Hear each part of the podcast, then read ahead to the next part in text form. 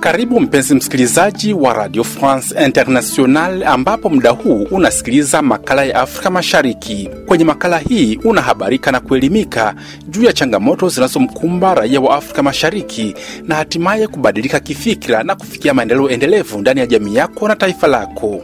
Leo tunaangazia juu ya hatua ya Burundi kupitia upya sheria na kanuni za madini ili madini yanufaishe pande zote, yaani Burundi na mwekezaji. Kwa mujibu wa serikali ya Burundi, kwa sasa Burundi inapata asilimia kumi hadi 15 kutoka pato la madini. Kupata mengi zaidi, mimi ni Julian Rubavu, Radio France Internationale. Msikilizaji, kwanza kabisa tumsikilize waziri wa nishati na madini wa Burundi, Bwana Ibrahimu Uwizeye.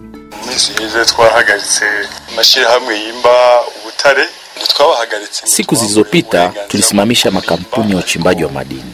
Hatukuwasimamisha ili kuwanyang'anya leseni ya uchimbaji, bali tuliwasimamisha kwa kuwa tulibaini hakukuwa na usawa.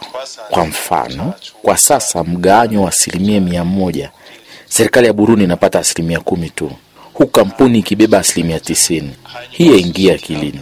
Hii hatuwezi kuivumilia kabisa.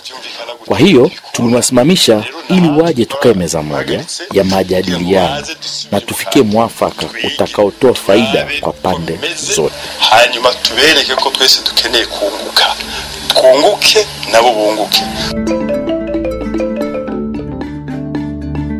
Msikilizaji, umemsikiliza waziri wa nishati na madini wa Burundi Bwana Ibrahimu Uwizeye akiangazia msimamo wa Burundi. Na sasa tumsikilize Bwana Cyprien Sinzotuma ambaye amewahi kuwa katibu mkuu wa chama tawala CNDD-FDD mkoani Muyinga, Burundi. kama nchi imeamua na ikichunguza kwamba makubaliano yaliyofanyika awali si si sahihi sana na hairidhishi hayaridhishi government serikali yani lazima kusimamisha mkataba Madini yamechimbwa miaka mingi nchini Burundi na kumekuwepo na serikali mbalimbali zikiongozwa na viongozi waliokuwepo madarakani na vyama tawala akiwemo CNDD yenyewe. Unadhani ni kwa nini serikali imechukua muda mrefu kabla haija haijachukua hatua hiyo? kuna serikali zilizopishana kama ulivyota- ulivyotamka ni kweli na pengine wasimamizi wa serikali wa awali hawakuona eh, maana ya ya madini ambayo yako yako nchini yata, na hawakujua hiyo mali lazima ifaidishe wa, wa, wa raia ipasavyo. Na serikali ya, ya hivi leo ya leo ni serikali ambayo imejipa kipaumbele ya kuchunguza ni nini kinaendelea eh, eh, kupitia nyanja mbalimbali na hususani nyanja ya madini. Wananchi wa Burundi wenyewe wameipokeaje hatua hiyo ya serikali? Waliipokea kwa mikono miwili kabisa, walifurahi sana mm-hmm. kwa sababu wanatambua wana, kwamba eh, mali yao ilikuwa inakwenda nje nje ya nchi bila ku, kunufaisha raia kama ipasavyo. Kuna mwingine nimeongea naye wa Burundi akasema kwamba kuna baadhi hawajafurahia kwa sababu madini yalikuwa yanapitishwa katika njia zisizo nzuri. Kwa hiyo sasa hivi wale waliokuwa wananufaika sasa hivi hawajafurahia hilo. Unasemaje kwa hilo? lazima iwe iwe namna hiyo, kwa sababu wao walikuwa wananufaika, lakini watu wengi asilimia eh, takribani themanini hawakuridhishwa na na, na, na na matendo hayo. Wale wanaonufaika lazima lazima waone kwamba hiyo hatua haikuwa nzuri. Na ni nini mategemeo ya, raia na wewe ukiwemo? raia wanategemea yani ikitekelezwa hatua hiyo ikitekelezwa na mikataba au makubaliano kati ya, ya, ya wachimba madini na serikali yetu yani ikitekelezwa vizuri lazima naona uchumi wa nchi uta, utapanda e, watu wata, watapata kazi e, katika miradi hiyo katika makampuni katika macooperatives ya kuchimba dhahabu na madini mengine, na pengine iki- ikiendelea kupata nani manufaa, yani raia wataridhika. Lakini serikali inapendekeza kwamba kama inawezekana eh, nchi ifaidike kwa namna nzuri na hawa wachimba madini na wao warizishwe na wapate manufaa kutokana na, na, na mali zao walizokwenda kuwekeza hapa nchini. Asante sana. Basi nakushukuru sana, naomba ujitambulishe majina yako sasa, uko wapi na unafanya shughuli gani? Mimi ni Sizotuma Cyprian, nashughulika na mambo ya macooperatives, nakaa Gitega na na nafanya kazi nafanyia kazi huko Gitega katikati mwa nchi ya Burundi. Mwambie msikilizaji, na kabla ulikuwa nani?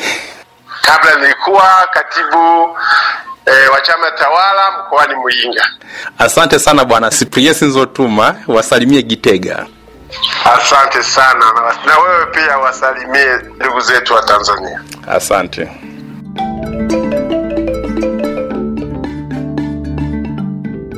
Msikilizaji, makala ni Afrika Mashariki na tunaangazia juu ya hatua ya serikali ya Burundi kupitia upya mikataba ya madini, lengo ikiwa madini yanufaishe pande zote, yaani mwekezaji na Burundi.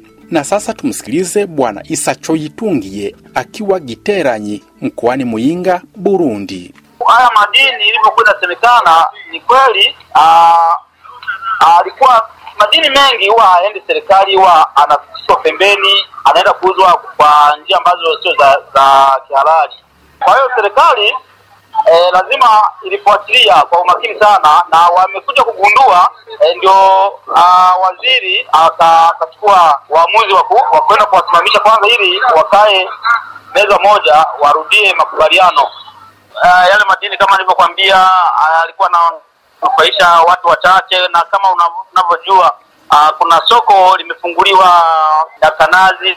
Kwa hiyo yale madini alikuwa na uh, ni kama anaibiwa anaenda kuuzwa kwenye njia ambazo sio za kihalali, na maana anavyouza uh, wanavyouza upande wa wa nchi jirani eh, kwenye nchi, ina maana ni kama wako wanaiba, ina maana wanaiba serikali. Kwa hiyo hayo yote ni ni chanzo na serikali lazima ifuatilie, na imefuatilia muda mrefu sana. Mimi naichukulia ni sawa, kwa sababu mimi ni raia eh, tunaendana na matakwa ya, ya serikali. Bwana Isa, nakushukuru sana, Uh, niko niko Kiteraji. asante sana. Ah, Asante na wewe pia. Na kwa kuhitimisha, tumsikilize mtaalamu wa fedha na uchumi Bwana Godliving Maro akiwa Dar es Salaam, Tanzania. Mi naitwa Godliving Maro, ni, ni, ni mkufunzi wa chuo kikuu lakini pia ni, ni mfanyakazi wa banki. Kama mtakuwa mmetazama nchi nyingi, haswa nchi za mrengo wa tatu za Afrika zimechukua hatua za kupitia mikataba yake ya madini, kwa sababu ilikuwa mikataba ya kinyonyaji. Kufanya mabadiliko kama hayo, unahitaji kiongozi wa nchi ambaye ana ufahamu mpana na ambaye ana uwezo wa kufanya, ana nguvu ya kufanya maamuzi ya kuthubutu ambayo atabadilisha mfumo mzima wa madini wa nchi ya Burundi. Kwa maamuzi haya ya Burundi, mi naiona Burundi ikifaidika zaidi kuliko ilivyokuwa inategemewa. Kwa kipindi cha muda mfupi, wale wawekezaji wanaweza wakaondoka, lakini watakuja wengine wapya ambao wana uwezo wa kuwekeza na kwa manufaa ya nchi husika. Eneo lingine la kutazama ni kusema labda kwa kipindi kifupi nchi inaweza ikakosa kodi, inaweza ikakosa ajira kwa vijana wake, lakini kwa kipindi cha muda mrefu nchi itaendelea kupata kodi, lakini pia hata mikataba itakayoingiwa sasa itakuwa na, na mitazamo ya kulinda pia mazingira ambayo ni, ni, ni hatua kubwa kwenye masuala ya uchumi wa, wa, wa madini.